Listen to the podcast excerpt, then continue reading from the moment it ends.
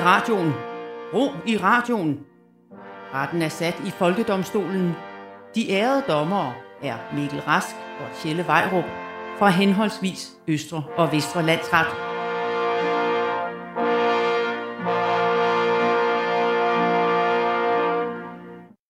Velkommen til Folkedomstolen og vær hilset, dommer Vejrup. Vær hilset, dommer Rask. Kort om øh, dette program til eventuelle nye lyttere. Øh, vi kender efterhånden alle sammen til begrebet Folkedomstolen. Det er jo et ord, der ligesom dækker hele folkets mening, øh, som kommer til udtryk i for eksempel Facebook-kommentarer, shitstorms og fuldemandsråberi. Ja, og øh, nu er bodegaerne de er jo lukket, så vi to vil klare opgaven med at dømme alting uden nogen forudsætninger eller ekspertviden. Så må vi se, om det bliver med råb og knytnævslag. Du skal sat med pas på, siger jeg. Det skal jeg gøre. Og hvad kvalificerer os til det, tænker du måske, kære lytter? Jamen, vi er begge to freelance komikere, vi er familiefædre i 30'erne, og så er vi usædvanligt fysisk attraktive. Ja.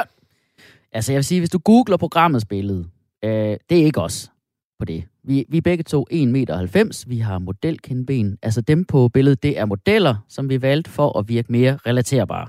Ja, og i dagens program vil der blandt andet blive fældet endegyldig dom over, at folkekirkerne stadig er åbne.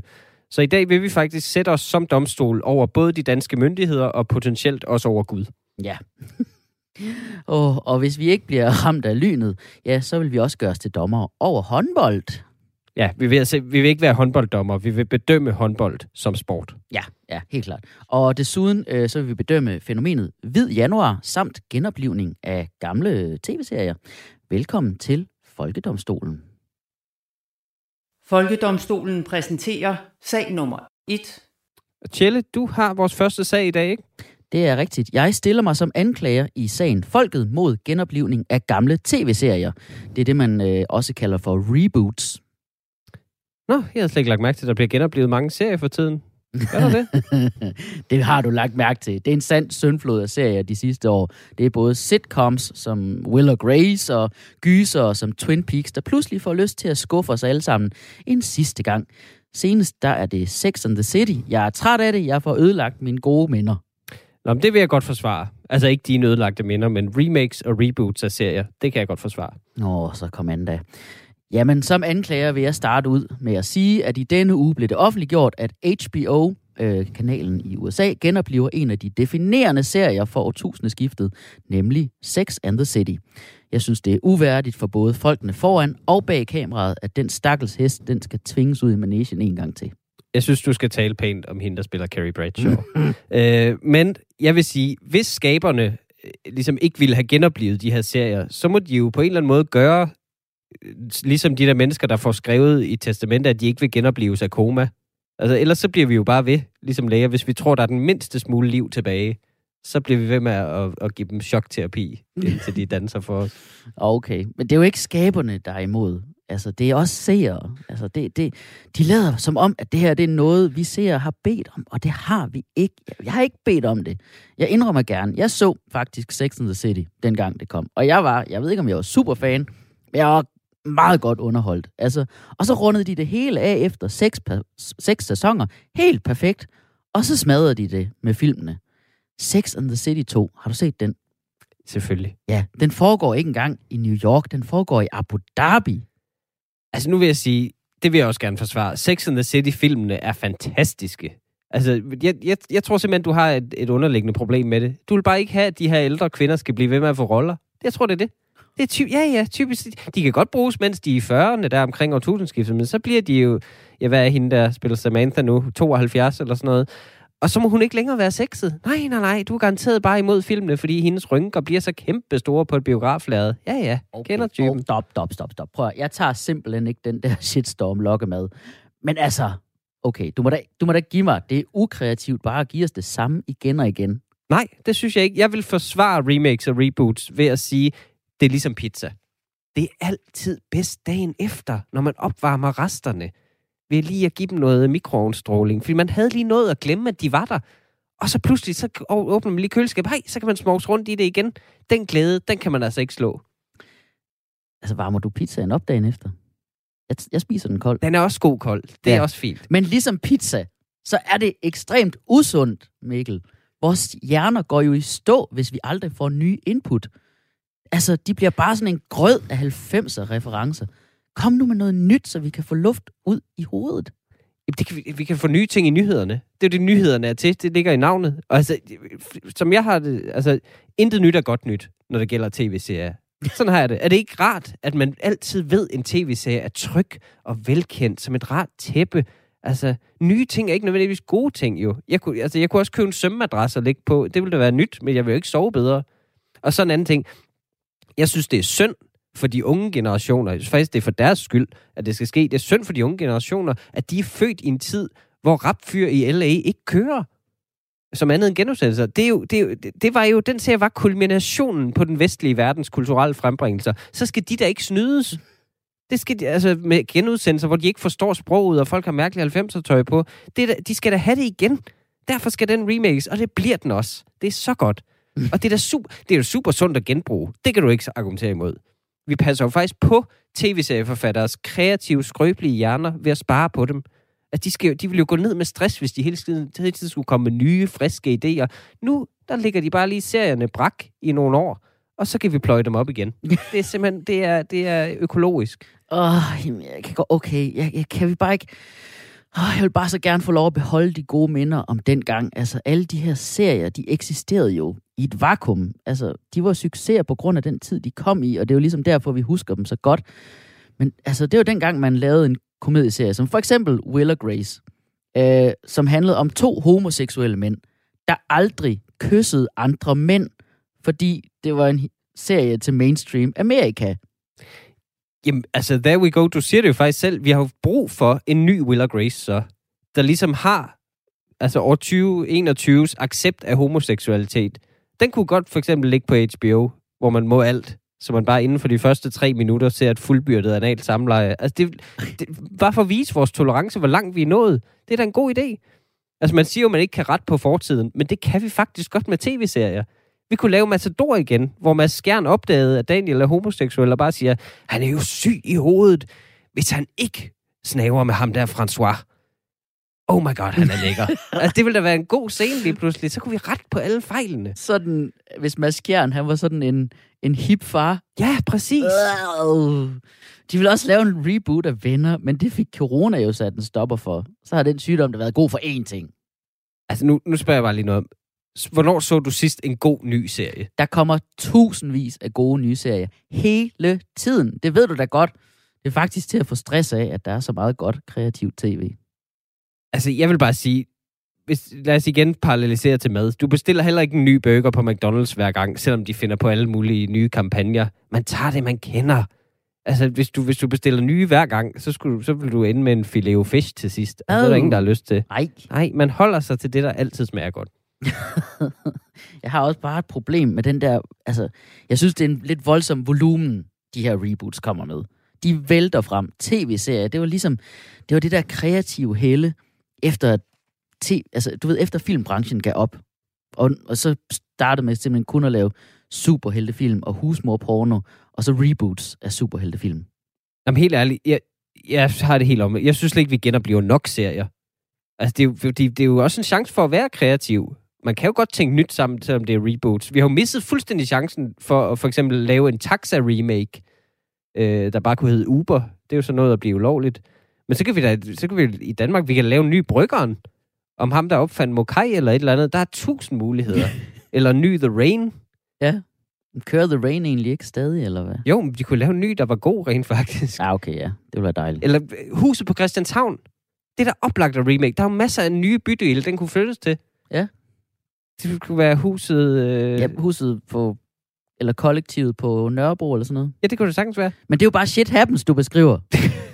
Så siger du, at shit happens også var en reboot. Alt bliver taget fra mig, Mikkel.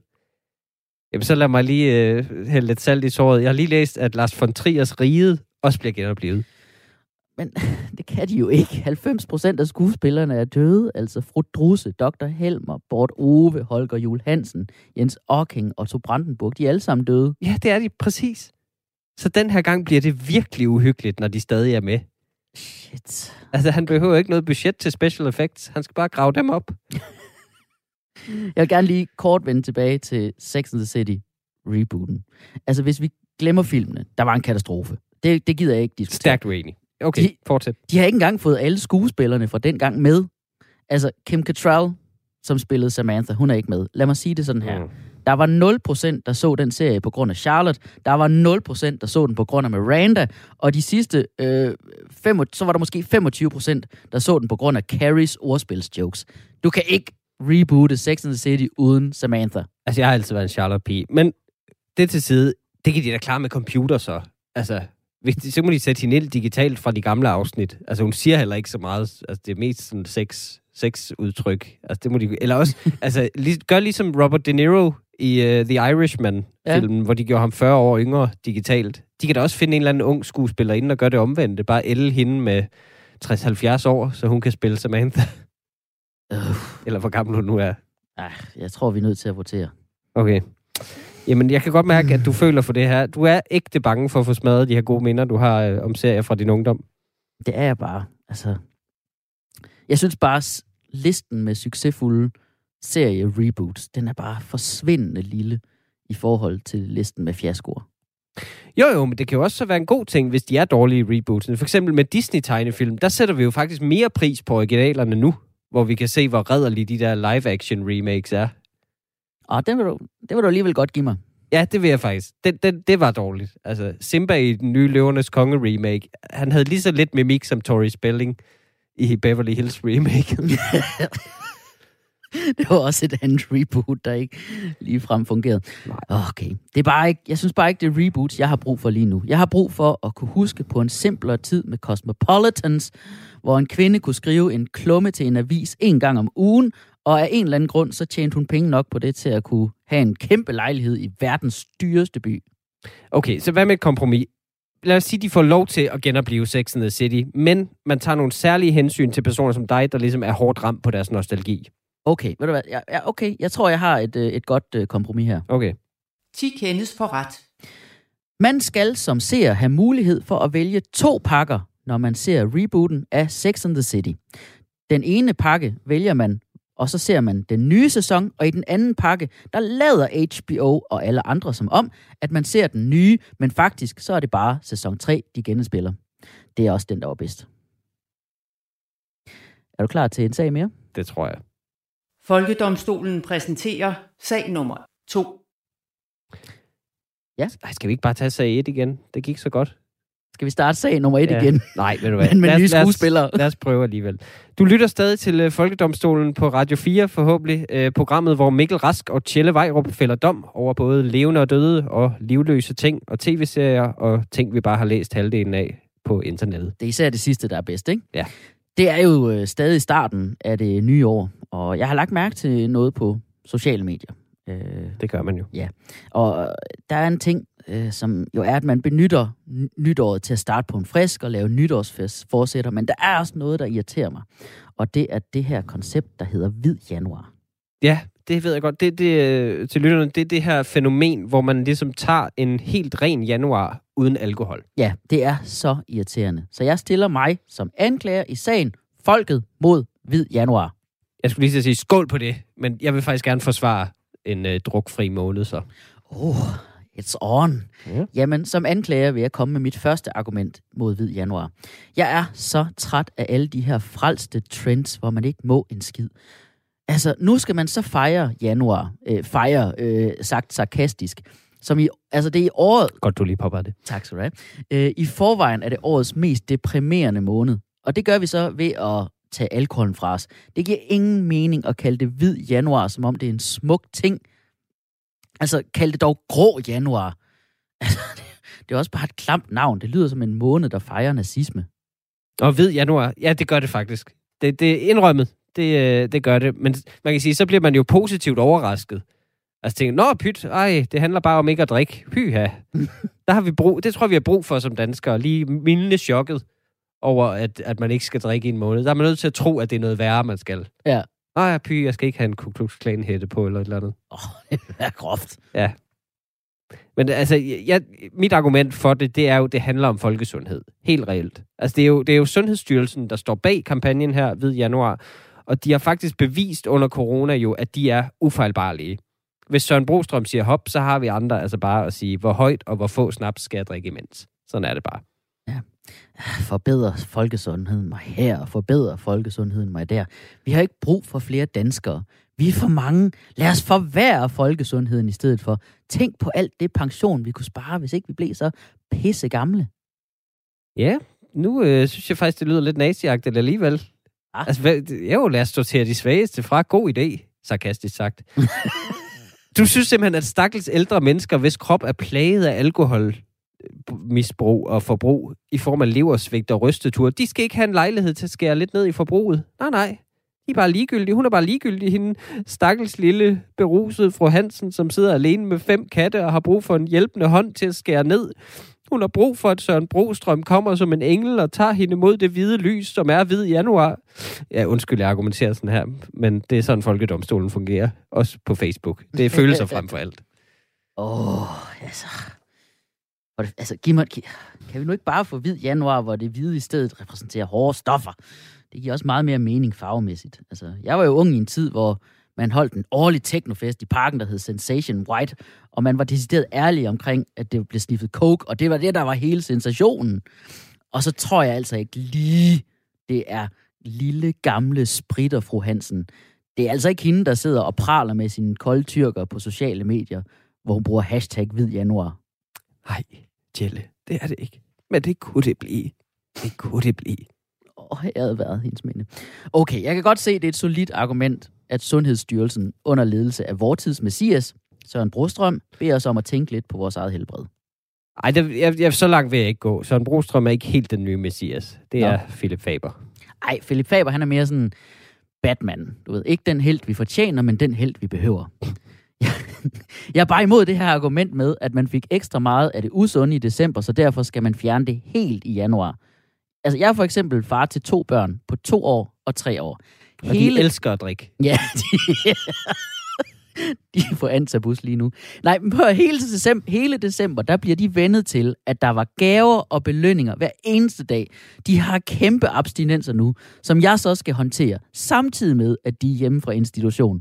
Altså, hvis jeg skal håndtere alt det, og når de så endelig sover oven på en lang og ustimuleret dag, må jeg så ikke belønne mig selv med en shoes på størrelse med en fastelavnstønde, så tror jeg faktisk, der ruller hoveder. Altså, så kan vi tale om alkoholrelateret dødsfald. Hvis ikke du kan det. Ja. Altså, jeg, jeg, jeg, for at være helt ærlig, jeg kan ikke se problemet. Ja, men er din søn stadig i børnehave? Det er han. Ja, så forstår jeg bedre. Okay. Øh, jeg kan godt se, det er træls at være hjemme med sine børn ædru. Indrømmet.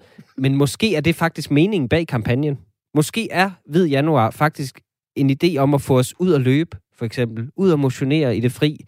Man har bare simpelthen ville gøre vores hjem som familiefædre til en krigszone af, af ustimulerede børn, der skriger. Det er jo den eneste måde at få danske familiefædre op af sofaen. Altså, det, det er sgu godt tænkt af Søren Brostrøm, tror jeg. Han er bare klogere end alle os andre. Ja. Og så kan man jo i øvrigt argumentere for, at hvis ens børn bare er vilde og larmende nok, så får man jo slet ikke en pause til at drikke alkohol. Så de holder faktisk en på sporet langt Ja. hen ad vejen. Altså, det er da svært at holde sig for øl i sommerferien, for eksempel, hvor de bare leger i haven og sover længe, så ingen opdager, at man selv har tømmermænd, siger jeg rent hypotetisk. Altså, det- okay, nu siger jeg lige noget, ikke? Det er som om, dit argument ikke handler så meget om alkohol, men mere om, at du har sådan nogle daddy issues over for, øh, over for Søren Brostrøm. Jamen, jeg har da undersøgt muligheden for at blive voksenadopteret. Det skal Ja. ja. jeg da ikke øh, lyve om. Det ville da være dejligt for dig. Så kunne du få, øh, endelig få sådan en øh, regnbuefamilie. Det er, altså, jeg vil sige, jeg vil argumentere for, at det er, det, det er, det er rigtig, rigtig, det er rigtig smart, det her, fordi jeg drikker jo i forvejen ikke ret meget. Nej. Fordi det må jeg ikke for min kone. Så det er faktisk bare rart, at andre folk er solidariske. Så kan man kigge på det der hashtag og sige, ah, de drikker heller ikke. Jeg, må Mm. ikke, jeg drikker ikke, fordi jeg må, ikke må, og de gør vælger det, men resultatet er det samme. Altså, man gider heller ikke... Det er ret ikke at være alene. Man gider heller ikke at sultestrække, mens alle andre poster selfies fra Mesh. Altså, det er, da- det er da en god ting. Ja, der vil jeg sige, at jeg, altså, jeg synes heller ikke, jeg drikker meget. Altså, det er kun min søn, eller min kone. Min søn synes det ikke, han har ikke nogen holdning. Min kone synes det. Hun skal også stoppe med at give mig dårlig samvittighed. Det er strengt egentlig, at der er så mange, der skal blande sig i, om jeg drikker. Ja. Åh, jeg ved ikke, skal vi, øh, skal vi prøve at votere lidt på den her? Jeg synes, jeg tror, vi har brug for et vidne. Jeg, jeg synes ikke helt, vi, øh, vi kommer hinanden. Jeg ved, hvor glad du er for at drikke, så Ja. Jeg synes ikke, vi kommer hinanden nærmere uden et vidne. Okay. Altså, vi kan jo indkalde øh, vores gode ven og kollega, komiker-kollega, Thomas Warberg, som vidne måske. Hvorfor ham? Altså, jeg har ikke været sammen med Warberg længe. Øhm, det er, fordi jeg bor jo i Jylland. Men altså, så vidt jeg husker, så var han rigtig god til at drikke bajer engang. Kan du ikke huske det? Mm, jo. Så jeg tænker, at altså, hvid januar, det må være ekstra hårdt for ham. Tror du ikke? Altså, han må i hvert fald have en holdning. Det tror jeg. Skal Okay. vi ringe til ham? Vi ringer til ham. Okay. Hvis han ikke ligger og sår den ud. Åh, oh, jeg skal lige øh, huske at tænde for. Åh. Oh. jeg prøver lige igen. Yes. Det er ikke nemt, når man ryster sådan på hænderne. Åh, oh, hold din kæft.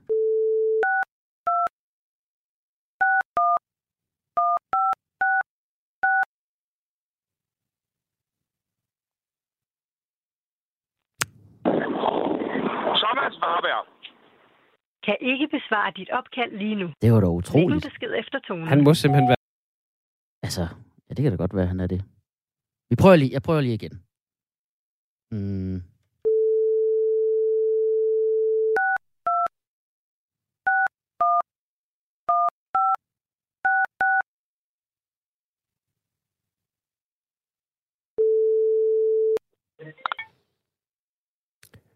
Det er Warberg. Hej, Thomas Warberg. Goddag. Goddag Øhm, med dig. Vi, øh, vi havde lige... Øh, vi er simpelthen så glade for, at du vil øh, være med som vidne i Folkedomstolen Det her er jo på- her på Radio 4. Det er det nemlig. Øh, først og fremmest vil jeg gerne spørge dig, øh, er det hårdt for dig at komme igennem hvid januar uden en øl? Øh, nej, det er det øh, på ingen måde. Jeg er jo snart 10 år ædru, så januar er for mig ligesom alle andre måneder. 10 jeg synes, Øh, december er markant værre, fordi alle øh, påstår, der ikke er sprut i deres gløk. Og der er altid sprut i deres gløk. Bevares. Okay, ja. Så det er ikke, fordi du ikke har valgt at deltage, kan man sige, i, øh, Nej. i hvid januar? Nej. Men, men, men hvad er... Altså, okay, du har ikke problemer, så det er klart 10 år som ædru. Det, det er bare... Det, det, det, havde vi ikke lige, øh, det kunne vi ikke lige huske. Det, det, det, er som om, det ikke har stået i nogen artikler om dig eller noget. Øhm, Nej, jeg har, jeg, har været, jeg har gået meget stille med døren. ja, omkring det, præcis. nemlig. præcis. Ja. Men hvad, Vi hvad er din holdning til hvid januar det så? til- Ja, min holdning til hvid januar er, at jeg er øh, grundlæggende øh, helt imod konceptet. Okay. Yes! Så jeg er, Nå. jeg er jo for, at vi skal drikke mindre alle sammen. Jeg vil også sige, et af de største tegn på, at du har et alkoholproblem, det er, at du har brug for at holde en pause. For folk, der drikker med måde, har ikke brug for at holde en pause. Hvis man har brug for at holde en måneds pause, Ah, så, så, så, så drikker man simpelthen for meget. Altså, jeg har aldrig i mit liv mm. spist så meget Nutella. Jeg var nødt til at holde en måneds pause bagefter. Ej, det kan jeg faktisk godt se. Det tror jeg faktisk engang, jeg har. Men, men ja, det kan jeg godt se. Men, men altså, kan man sige, er det så ikke, er det ikke fedt, at, at folk ligesom kan være med på, på lejen? Altså nu ved jeg godt, du har været 10 år ædru, og det er en seriøs kamp og sådan noget mod alkohol. Og sådan, men er det, ikke, er det ikke på en eller anden måde fedt, at folk ligesom kan tage den seriøse kamp mod, mod alkohol, og så, og så gøre det, men kun i en måned som en slags sjov leg? Er det ikke, hellere- føles det ikke godt på en eller anden måde, at de også kan få en masse likes på Instagram for det?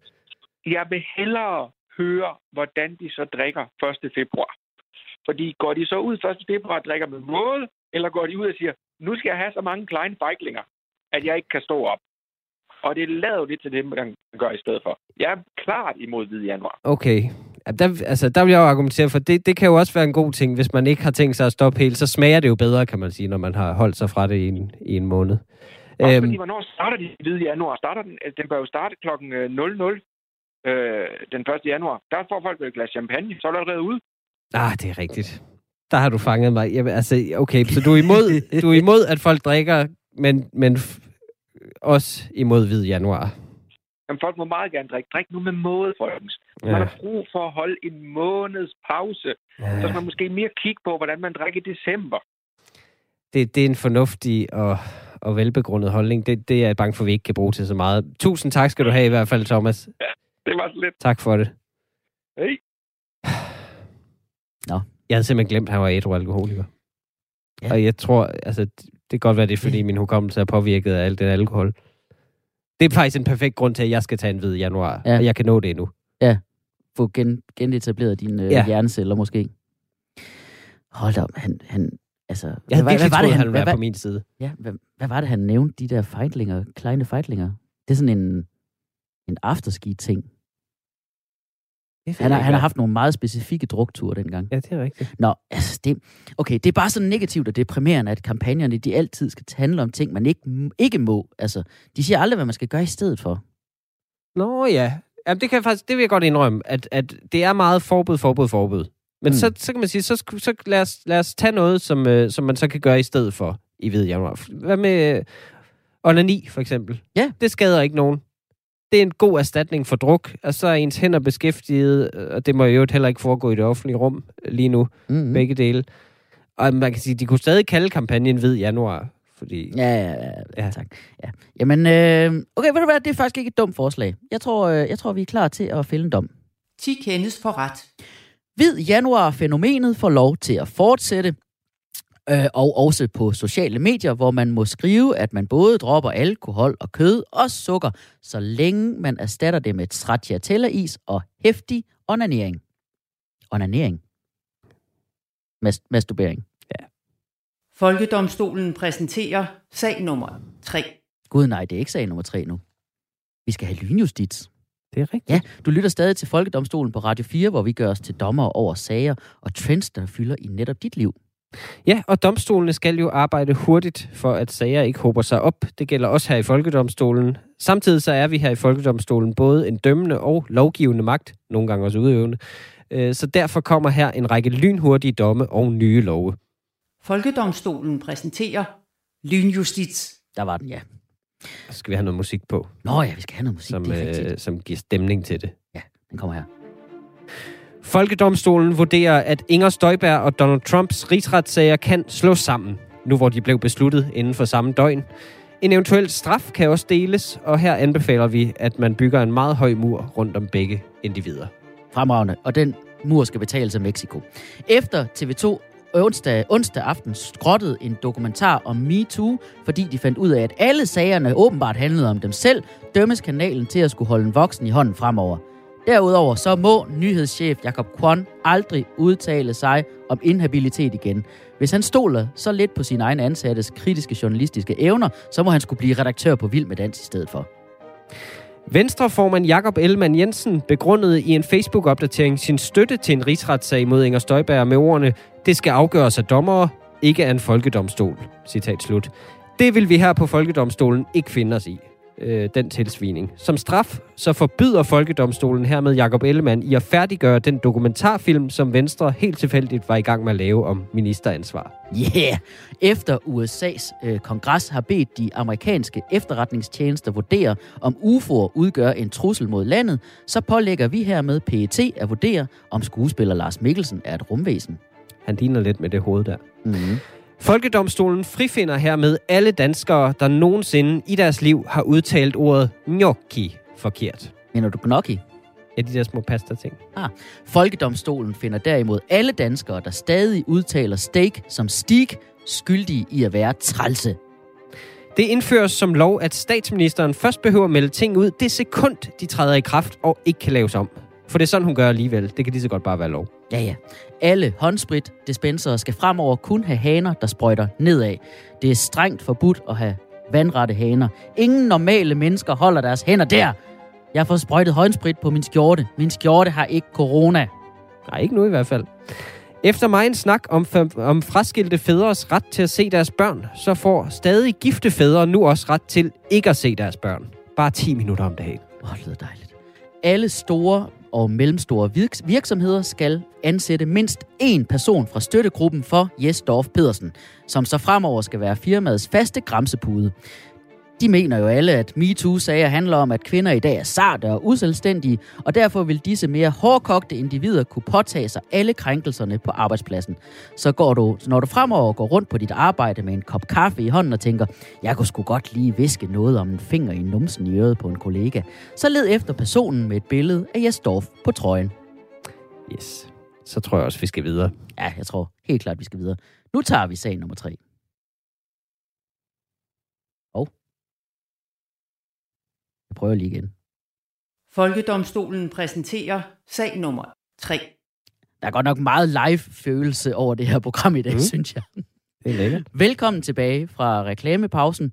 Øh, Jeg håber ikke, du blev alt for fristet af det der tilbud på Buræg. Du lytter til Folkedomstolen, hvor vi tager aktuelle sager og tendenser op og dømmer dem hårdt og uretfærdigt. Ja, og jeg så lige, at øh, håndbold-VM startede i den her uge. Ja, det er mega fedt. Det er så der, vi er uenige. Jeg stiller mig som anklager i sagen Folket mod håndbold. Uh, jamen ved du hvad? Jeg er klar til at forsvare håndbold med næb og klør. Og fedtede fingre. Og fedtede fingre. Jeg, jeg vil anklage det, øh, fordi der er jo øh, som bekendt ingen tilskuere til håndbold-VM i år i Ægypten. Og jeg tror, at alle har det sådan lidt pyha. Ej, var det dejligt ikke at skulle være tilskuer til det. Jeg vil håbe på, at der heller ikke er i fjernsynet. Alle, jeg tror, alle spillernes familier tænker, yes, så skal Nej. vi ikke se på det kedelige møg. Nej, de tænker, ak, o, v. Slutrunden, den afholdes i Ægypten. Nu var der endelig en grund til at besøge Ægypten, og så tager de den fra os. Nu skal vi lige være enige om, at håndbold er ikke den eneste grund til at besøge Ægypten. Jo. Altså, der er, der er pyramider, der er sphinx. Jeg har aldrig hørt om det. Okay, men mit, mit hovedargument er simpelthen, at håndbold er en elendig sport. Og beviset for det, det er, at håndbold er opfundet i Danmark. Altså, hvornår har vi nogensinde lavet noget, der var godt, som er 100% opfundet her? Altså, det er sportsverdens ældret. Simpelthen. Håndbold er opfundet i Danmark, fordi at vi har en for lille talentmasse til rigtige sportsgrene. Det er ligesom at sige, at jeg er verdensmester i at slå mig selv i skridtet med en ostehøvl. Ja, søde ven, men der er ikke ret de andre, der er interesseret heller i at forsøge. Jeg vil gerne se medaljen for den. Uh, altså, jeg synes bare endelig, der er noget at være stolt af, øh, at vi har skabt herhjemme. Altså, jeg forstår personligt ikke, hvorfor vi er så stolte af alle de der oh, store designer, Ven og Mogensen, Ditzel, Klint og hvad giver du mig? Ingen af dem kunne lave et hopskud fra 3 meter, der suser lige op i trekantssamføjning. Det er et smukt syn. Det lyder underligt seksuelt. Jeg ved heller ikke noget om håndbold rigtigt, men altså, jeg synes, det er vildt, du sætter den opfindelse så højt. Øh, når vi også har haft August Krog, der for eksempel skabte Novo Nordisk. Altså, det er, da- det er da værd at være stolt af. Ja, men August Krog, han gjorde det mindste noget for folkesundheden. Ligesom Holger Nielsen, der opfandt håndbold. Ikke? Han sørger jo for, at vi bevæger os. Han sørger for, at danskerne får lavet noget. Arne Jacobsen, han fik bare folk til at sidde på deres flade røv, imens de lader som om, man ikke sidder af helvede til i en svanestol. Det gør man. Altså, nu vil jeg jo lige indskyde, at, øh, at, at Holger Nielsen, der har jeg læst på Wikipedia, som opfandt øh, håndbold, han opfandt også en metode til kunstigt åndedræt. Mm. Det, det synes jeg siger noget om, hvor kedeligt håndbold er, hvis der har været brug for det til kampene. altså, det, det, der er simpelthen drættet folk om. Nå, men jeg, jeg kan bare ikke lide, at der er så meget Altså, der er så meget snak om håndbold. Der er så meget... Det, og det, det, det er kun danskere, der går op i det. Vi har haft en hel debat i vores samfund om, om herre- eller damehåndbold er mest spændende, for eksempel. Det er, jo, det er jo fuldstændig ligesom at sige, hvad, hvad er mest interessant? Kig på en tapet eller en murstensvæg. Altså, det ene er lidt hårdere. Det er den eneste forskel. Mm. Simpelthen. det, altså, jeg synes, det er smukt. Altså, jeg er jo feminist. Og øh, som feminist er det noget af det, der gør mig allergladest. Det er, når man rent faktisk går lige meget op i ha- dame- og herreversionen af en sport. Jeg synes, håndbold har gjort mere for ligestillingen, end Tessa nogensinde har gjort. Jamen, altså... øh, Det, det kan godt være, men altså håndbold, det, er jo- det er jo ikke en ting, som andre gider se på. Sådan har jeg det bare. Altså, det, det, det er kun danskere, der gider. Håndbold er fint nok til at holde nogle efterskoleelever beskæftiget, eller sådan noget i halvanden time. Du skal jo ikke vise det i fjernsynet. Nå. Altså, det er en fin bredde idræt til at aktivere børn, og der, de kan spille øh, det inde i en lukket hal, hvor andre ikke skal se på det. Men det er ligesom at holde VM i ballondans. Altså, det er da en hyggelig aktivitet, men det er ikke noget, andre behøver at se på. Sådan har jeg det bare. Ja, det, det er da magisk, at det kan holde efterskoleelever fanget. Hvad kan ellers holde efterskoleelever fanget? Helt ærligt. Det er sex, det er has, det er skingre guitar-versioner af Wonderwall rundt om et lejrbål. Og af alle de her ting, så ved jeg godt, hvad jeg helst vil bruge min aften på. Altså sex. Ah, nej, nej, nej. Bjerringbro versus Skjern. Ja, okay. Prøv, du må da bare indrømme. Altså, hånd, hvis vi skal sammenligne med andre sportsgrene, ikke? Håndbold, det er sgu da action-packed. Fodbold, der er kampe, der kan ende 0-0, og så skal vi bare, så står vi alle sammen bare sådan, øh, øh og lader som om, åh, det var da en spændende kamp, øh, øh, øh, øh, mål, det er jo ikke alt, øh, øh de kom over midten af banen flere gange, øh, øh, øh, sådan øh, kollektiv fornægtelse. Mål er alt, og det er der masser af i håndbold. Det er sandt, det er der. Men det er jo fordi, det er så kedeligt selve spillet, så der er nødt til at være konstant action.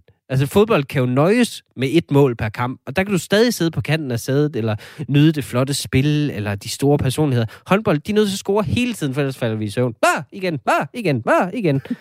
og spiller musik imens endda. Altså, det gør de jo ikke i fodbold. Altså, der, der er ikke engang noget farligt ved sporten. Altså, fodbold har i det mindste vold Ja. uden for banen, og romerlys og alt muligt fedt. Altså, jeg har aldrig set en håndboldhooligan. Jeg ved ikke, hvordan, hvordan det vil fungere. De er bare glade for, at nogen andre går op i det. Der findes ikke som sådan håndbold hooligans, men der findes håndbold ultras. Okay? Jeg ved ikke, om du har hørt om den. Nej, det har jeg ikke. Og jeg sige, den vold, som fem dedikerede Aalborgensere, de kan begå mod hver sin stortrumme, det er næsten det samme. Altså, det, Det virker også, som om du ved mere end mig om. Har du selv spillet håndbold? Øh, ja, selvfølgelig. Altså, det er jo klart så. Men prøv at, vi har slet ikke talt om, hvor inkluderende en sport håndbold er. Udover det kønsmæssige aspekt. Så tænk lige over, at det er en af de få sportsgrene, hvor man kan være sådan lidt tyk og sådan lidt glad for smøger og bajer, og så stadigvæk kan man blive professionel. Jamen, det er jo lige præcis det modsatte af en god sport. Altså, så kunne vi lige så godt have dart som nationalsport. Eller altså ølbowling eller sådan noget. Altså, vi, vi kunne bare, altså, vi kunne bare droppe pokaler, så kan man vinde et eller andet komisk stort fadølsglas i stedet for. Det er lige præcis det, der er problemet med håndbold. Jeg anklager håndbold for at være en skidt indflydelse på børn. Simpelthen. Nå. At de har decideret haft Nutella som sponsor for Dansk Håndboldforbund. Og vi ved alle sammen i det her rum, og, og Thomas Warberg vidste også, hvor farligt det er. Altså, det var seriøst en sag for Dansk Håndboldforbund, at pressen var nødt til at gå ind i den sag, for de kunne se, at det var et problem at servere Nutella til alle børn på håndboldskolerne. Åh, ja, ja. Prøv, jeg, synes, jeg synes, det lyder lidt øh, fest. Altså, så får de Nutella en enkelt gang. Det var ikke en enkelt gang. Altså, Joachim Bolsen lavede reklamer for dem. Der, altså, der var et, her et direkte citat fra Aarhus United-spiller, og hun er altså aktiv nu, det er ikke for 10 år siden. Annika Meyer fra Aarhus Uniteds egen hjemmeside. Min guilty pleasure er Nutella hver dag. Det har jeg altid elsket, siden jeg var lille. Ja, hvorfor mund? Det er fordi, du har været på håndboldskole jo. Håndbold er bare en gateway til diabetes. Simpelthen. Altså, i, i VM i Tyskland, jeg har, jeg har researchet det her rent faktisk, jeg ved godt, der er lidt imod vores koncept, men i VM i Tyskland i 2017, der var det et problem, at landsholdets hotel havde Nutella-pumpe. De kunne ikke, simpelthen ikke styre det. Åh, altså. Jamen, jeg- altså nu, jeg kan jo kun tænke på, hvordan jeg får fat i sådan en Nutella-pumpe lige nu. Jo, men så er, der, altså, så er der også hele det shady aspekt af håndbold. Politikken omkring det. Men det er ikke engang fedt shady, ligesom cykling, hvor de ligesom tager doping og gør spillet mere spændende, og der er intriger bag scenen. Nej, det er bare en mand, der styrer hele håndbold. En egyptisk mand, der hedder Hassan Mustafa, der kører det internationale håndboldforbund som sådan sin egen lille mafiafamilie. Han gennemtvinger bare alle beslutninger ved bare at have meldt sådan en masse mikronationer ind i forbundet, som mm. så er i lommen på ham. Og det, det, er, det er også en ting, der bliver, der bliver skrevet om, at øh, det der internationale håndboldforbund, forbund, de har flere medlemslande end FN. Så nationer, som FN ikke engang vil godkende, er med i det forbund. Og Nordkorea er med i FN. Altså, det, det, det er under deres standard, så. Wow. Kan du nævne nogle af dem? De lande, der er med? Mikronesien, for eksempel. Ja, Øh, Andorra, tror jeg. Og du synes ikke, at de skal anerkendes? Nej, det synes jeg ikke. Okay, jeg er nødt til at sige noget, ikke? Has- Hassan Mustafa, øh, som er øh, formand for det internationale håndboldforbund, han er et straight-up røvhul. Tak skal du have. Det er han. Ja. Grønland havde jo kvalificeret sig ærligt og redeligt til VM, men så vurderede han, at der ville være en større økonomisk og markedsføringsmæssig interesse i at give den plads til USA. Og så gjorde han det bare. Altså, så sagde han, ah, beklager Grønland, I er ude, USA er med, og ingen, der er ingen, der har sagt ham imod, sådan ægte. Altså, alle var lige ude og sige sådan, ah, det var ikke så godt, men øh, alle spiller bare med. Det er en fucking skændsel. Vi er nødt til at, altså, Jeg synes, det lyder lidt som om, du trækker i min retning nu, med hensyn til ham her, øh, den korrupte Ægypter der. Det vil nej, jeg sige. nej, nej, nej. Og prøv at høre. Og det er fordi, som en ægte håndboldfan, så skal der meget mere end åbenlys korruption til, for at skræmme mig væk. Det har Ulrik Vilbæk lært mig. Okay, vi, så må vi indkalde et vidne. Ja. Simpelthen. Jamen altså, altså, nu er det jo håndbold, så vi, er- vi er næsten nødt til at indkalde et vidne fra Midtjylland, er vi ikke? Jo, det, de ved meget om håndbold i hvert fald. ved rigtig meget om Jeg håndbold. kender ikke lige nogen fra Midtjylland, vil jeg sige. Altså, der er Claus Reis, som er, er komiker. Han har, han har vist boet i Herning. Han, Okay. kan, han kan sikkert fortælle om, hvor vigtigt det faktisk er at bevare håndbolden. Altså, du vir- vælger virkelig vidner, som støtter dig. Jeg ved ikke, hvad du snakker om. Bare fordi jeg har et lille ekokammer her.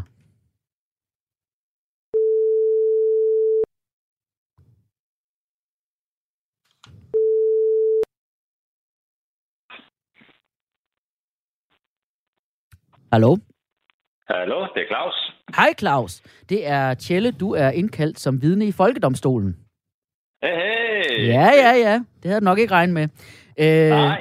Vi, øh, nu skal du høre, I, vi sidder her og debatterer, om øh, håndbold er vigtigt, om det er sådan ligesom er vigtigt for Danmark, eller om det skal afskaffes. Og øh, vi har indkaldt dig, fordi du har boet i øh, Herning. Er det ikke sandt? Jo, det har jeg. Jeg har boet i Herning, da jeg studerede til ingeniør øh, fra 1999 til 2004. Okay. Og øh, for ligesom at sige lidt øh, baggrund. Herningensernes forhold til håndbold. Altså, det er vel noget nær det samme forhold, som brasilianerne har til fodbold. Så øh, man kan vel godt antage, at det fyldte en del i din øh, hverdag dengang? Øh, nej, det Hva? gjorde det ikke. Ja, det gjorde det ikke. Det var... Hvis der er noget, der fyldte noget, så var det ishockey. Herning Blue Fox var jo, er jo og var et stort hold. Jo. Det, det synes jeg fyldte meget mere Nå. end håndbold. Nå, Hmm. gik de slet ikke op i håndbold overhovedet? Det synes jeg faktisk ikke rigtigt. Altså, af mine erfaringer, det var ikke det, man snakkede så meget om. Det var, det var faktisk ishockey, der var den store ting. De spillede, de, de spillede vel håndbold i Herning?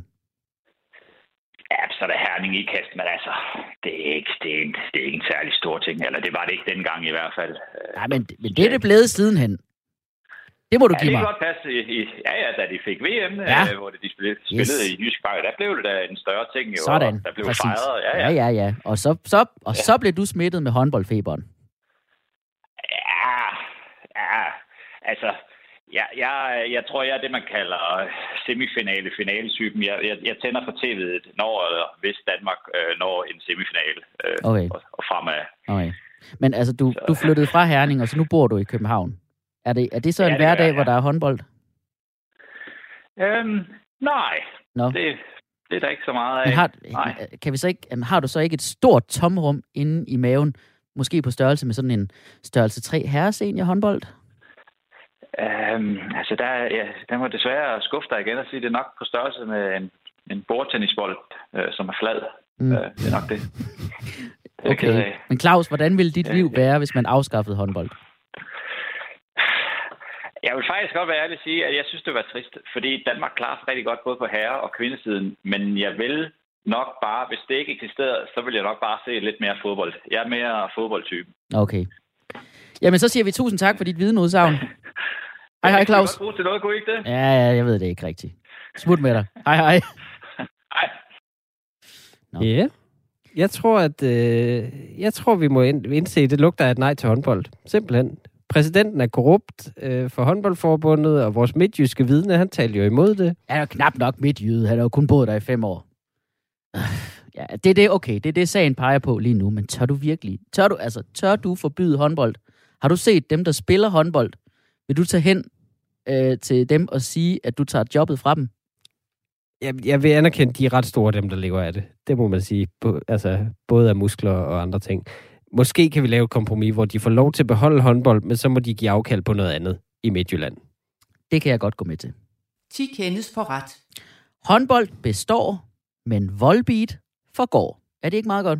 Jo. Folkedomstolen præsenterer sag nummer 4. Og øh, Mikkel, det er jo øh, Folkedomstolen, og vi dømmer øh, trends og aktuelle historier. Øhm, og øh, du er anklager i dagens sidste sag. Korrekt. Jeg stiller mig som anklager i sagen Folket mod Folkekirkens genåbning. Folket mod Folkekirkens genåbning. Ja. Altså det, at folkekirker har fået lov til at være åbne, selvom alt andet er lukket. Korrekt. Så du er imod den kristne kirke. Du er faktisk, øh, altså så er du jo faktisk djævelens advokat. Korrekt. Men jeg skal jo så forsvare kirken, selvom jeg ikke selv er kristen. Yes. Så jeg er på en måde også djævelens advokat. Han har en del advokater, okay? Men Okay. lad mig, lad mig kaste mig ud i det. Øh, jeg anklager Folkekirken for at holde åbent under coronanedlukningen. Det er jo en kæmpe smittefare. Folkekirken er undtaget som de eneste forsamlingsforbuddet på fem mennesker, og man skal ikke engang have mundbind på under gudstjenesten, ifølge de officielle retningslinjer. Og det er jo ikke som om, de fylder døbefonden med håndsprit. Altså, det, det er et lukket rum, hvor du synger. Den eneste måde, det kunne være mere coronafarligt, det var, hvis nadveren gik ud på præsten spyttede ind i munden. Det der er Jesu Kristi mundvand. Puh. Det Ja, er så ulækkert. Ja, altså. prøv, okay. Du får det til at lyde ret klamt, når du sådan opfinder det med spyttet. Men vi ved jo godt, at hvis de rent faktisk serverede Jesu Kristi mundvand, så vil det være Sprite. Desuden så er nadveren, det er jo en omdeling af alkohol, og alkohol spritter coronaen væk. Ah. Jeg synes altså stadigvæk, de burde lukkes. Simpelthen. Og muligvis aldrig åbnes igen efter nedlukningen. Det, jeg tror, det er en holdning, jeg deler med de fleste danskere. Ah, der er stadig over 70 procent af befolkningen, der er medlem. Den holder ikke helt i retten. Jo, jo, det, det kan godt være, at vi er medlemmer, men Folkekirken er jo ligesom et kollektivt fitnessabonnement, som hele samfundet har, men ingen bruger. Altså, så, så lad os nu få det afmeldt. Og ja, det bliver ubehageligt, lige når man skal gøre det, det er det altid, men vi får det så meget bedre, når vi giver op på det. Helt ærligt. Nå, ja, altså, jeg, jeg synes faktisk, at kirker og fitnesscenter er en perfekt sammenligning. Især hvis man er til for eksempel CrossFit. Ah, Du ved jo, jeg har dyrket CrossFit. det er rigtigt. Ja, Du og har, de Du har laver, nævnt det et par gange. og øh, de laver jo, altså CrossFit, de laver jo allerede mange af deres centre i øh, nedlagte kirker, fordi det er jo så rustikt, og det passer godt til den der forestilling om, at CrossFit, det er den basale form for træning. Jeg tror faktisk, at Jesus, han vil foretrække CrossFit. Det ligger jo også i navnet, ikke? Cross, kors. Ja, tak. Tak, det er fint. Altså, hvis kirken er ligesom CrossFit, så er jeg endnu mere opsat på at få det lukket. Det kan jeg lige så godt sige. Okay, men så må du bestemme dig. Fordi, hvad er du mest imod? CrossFit eller folkekirken? Fordi, jo flere kirker, der lukker, jo flere steder kan der blive åbnet nye CrossFit-centre. Så tomme kirker, det er lige med mere CrossFit, og fulde kirker må derfor være lige med mindre CrossFit. Åh, oh, Gud. Ja, det, den, er, den er ret vandtæt, den argumentation. Tak skal Men jeg vil sige, her, altså, her er mit grundlæggende argument imod den her, at de holder åbent. Og jeg vil gerne lige rømme mig for at sige det. Lad os alle bede folkekirkepræster om at lukke munden, når folk med et rigtigt arbejde taler. Og her mener jeg ikke mig, men sundhedsmyndighederne. Det, fordi det er jo deres skyld, at de stadig er åbent. Det er jo præster og det er biskopper, der ligesom har lobbyet for, at de stadig må holde åbent. Det er jo faktisk det største mirakel, de har præsteret i 2000 år, at de har præsteret at skøjt udenom det her forsamlingsforbud. Altså, det, det, det er jo uforståeligt, at de ikke, det skulle handle om at passe på de svageste, og så holder de åbent og smitter dem i stedet for. Man tænker, I er godt klar over, at Jesus ikke stadig helbreder de syge. Det har vi været nødt til at gøre selv i noget tid, så gider ikke godt hjælpe med den indsats. Jamen, altså, Det er da helt vildt. lad os da for det første hylde nogen, der har formået at få indflydelse. Øh, og hvordan kan du egentlig være så sikker på, at Jesus ikke helbreder de coronasyge? Jeg siger bare, at den vaccine, den kom voldsomt hurtigt. Gjorde den ikke? Jeg tror ikke, Jesus er den samme som dem, der laver Viagra. Jo, måske går Jesus ikke fysisk rundt og helbreder de syge, men det er jo fordi, han står og knokler sin røv i laser i et laboratorium hos BioNTech, ikke?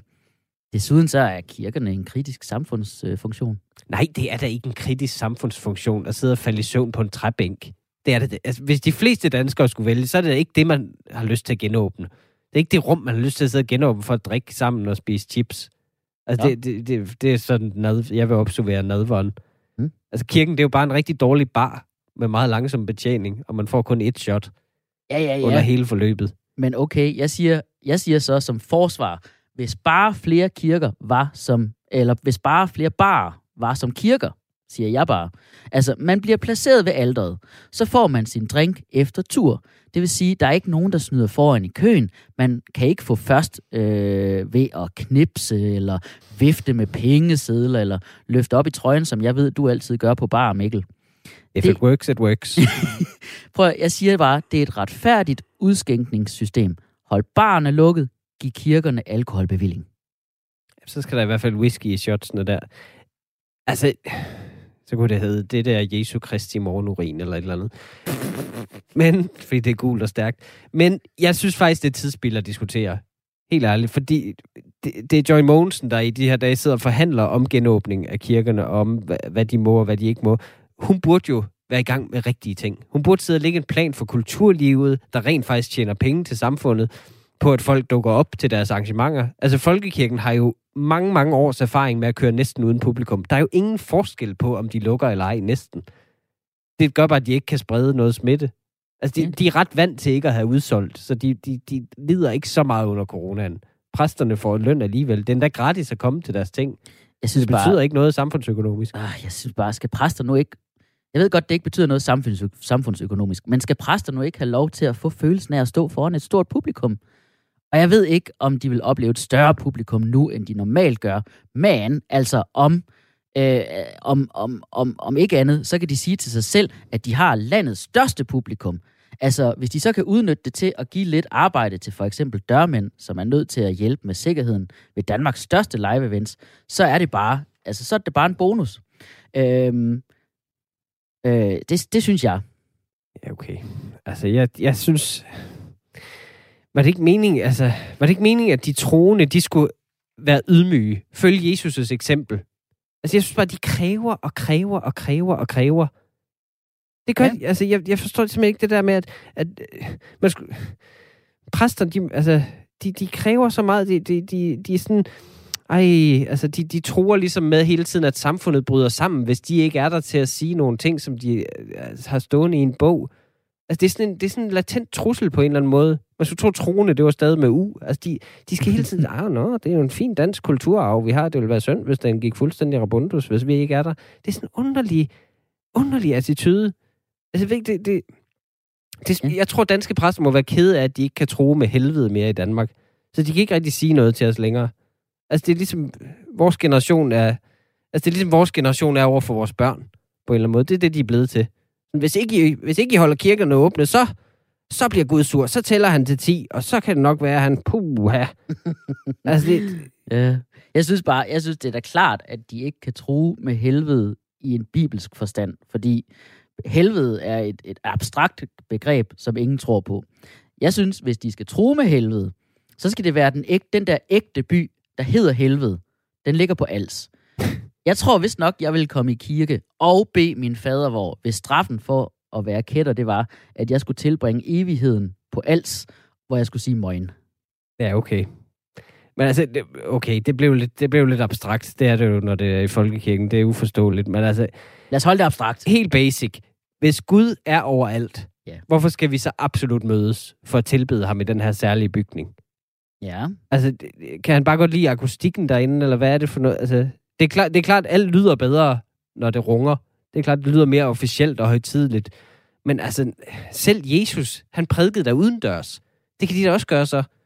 Lave det i drive-in. Eller- Han, han gjorde det på et bjerg. Og så må man sige, ja, vi har ikke bjerge i Danmark. Nej, præcis. Vi har heller ikke ret mange troende. Jeg kan slet ikke forstå, det er et problem. Luk nu, det er lort. Nej, prøv nu at høre her. Jesus optrådte på et bjerg, fordi det er skidevarmt i Mellemøsten, ikke? Guiderne i Sunny Beach, de optræder, optræder også udenfor. Det er udelukkende et spørgsmål om geografi. Ja, præcis. Der er pissekoldt i kirkerne. Mm. Det er der da også. Altså, det er, ikke- man sidder der ikke der for at få varmen. Der er altid dårlig opvarmning. Man sidder altid og tænker, uh, helvede lyder faktisk okay. Ja. altså, Men igen, hvis vi nu sagde, at folkekirken lå i Sunny Beach, så kunne vi afholde gudstjenester uden dør, og de har allerede værktøjerne dernede til at servere spiritus for en masse mennesker på række. De hælder det bare direkte ned i munden på en, så der er ikke nogen, der deler mundbakterier før senere på aftenen. Hva? Det lyder sgu da godt. Jeg tror, vi skal votere. ja. Og altså, i og med, at jeg ikke selv er religiøs, eller benytter mig af kirkerne overhovedet, altså, så er jeg sgu nok tilbøjelig til at give dig den her. Men på den anden side, så er nogle mennesker også bare så religi- altså, de er bare religiøse, og, eller de har brug for et sted, hvor de kan lede efter mening med det hele. Er det Ja, ikke okay. okay? Jo, det er selvfølgelig godt, at kirker kan fungere som sådan en form for varmestue, hvor man, eller kuldestue er det så, hvor man kan finde noget trøst, hvis man har brug for det. Fint nok. Altså, jeg kan lugte, jeg kan lugte et lille kompromis. Okay, men så, så afsiger jeg en dom.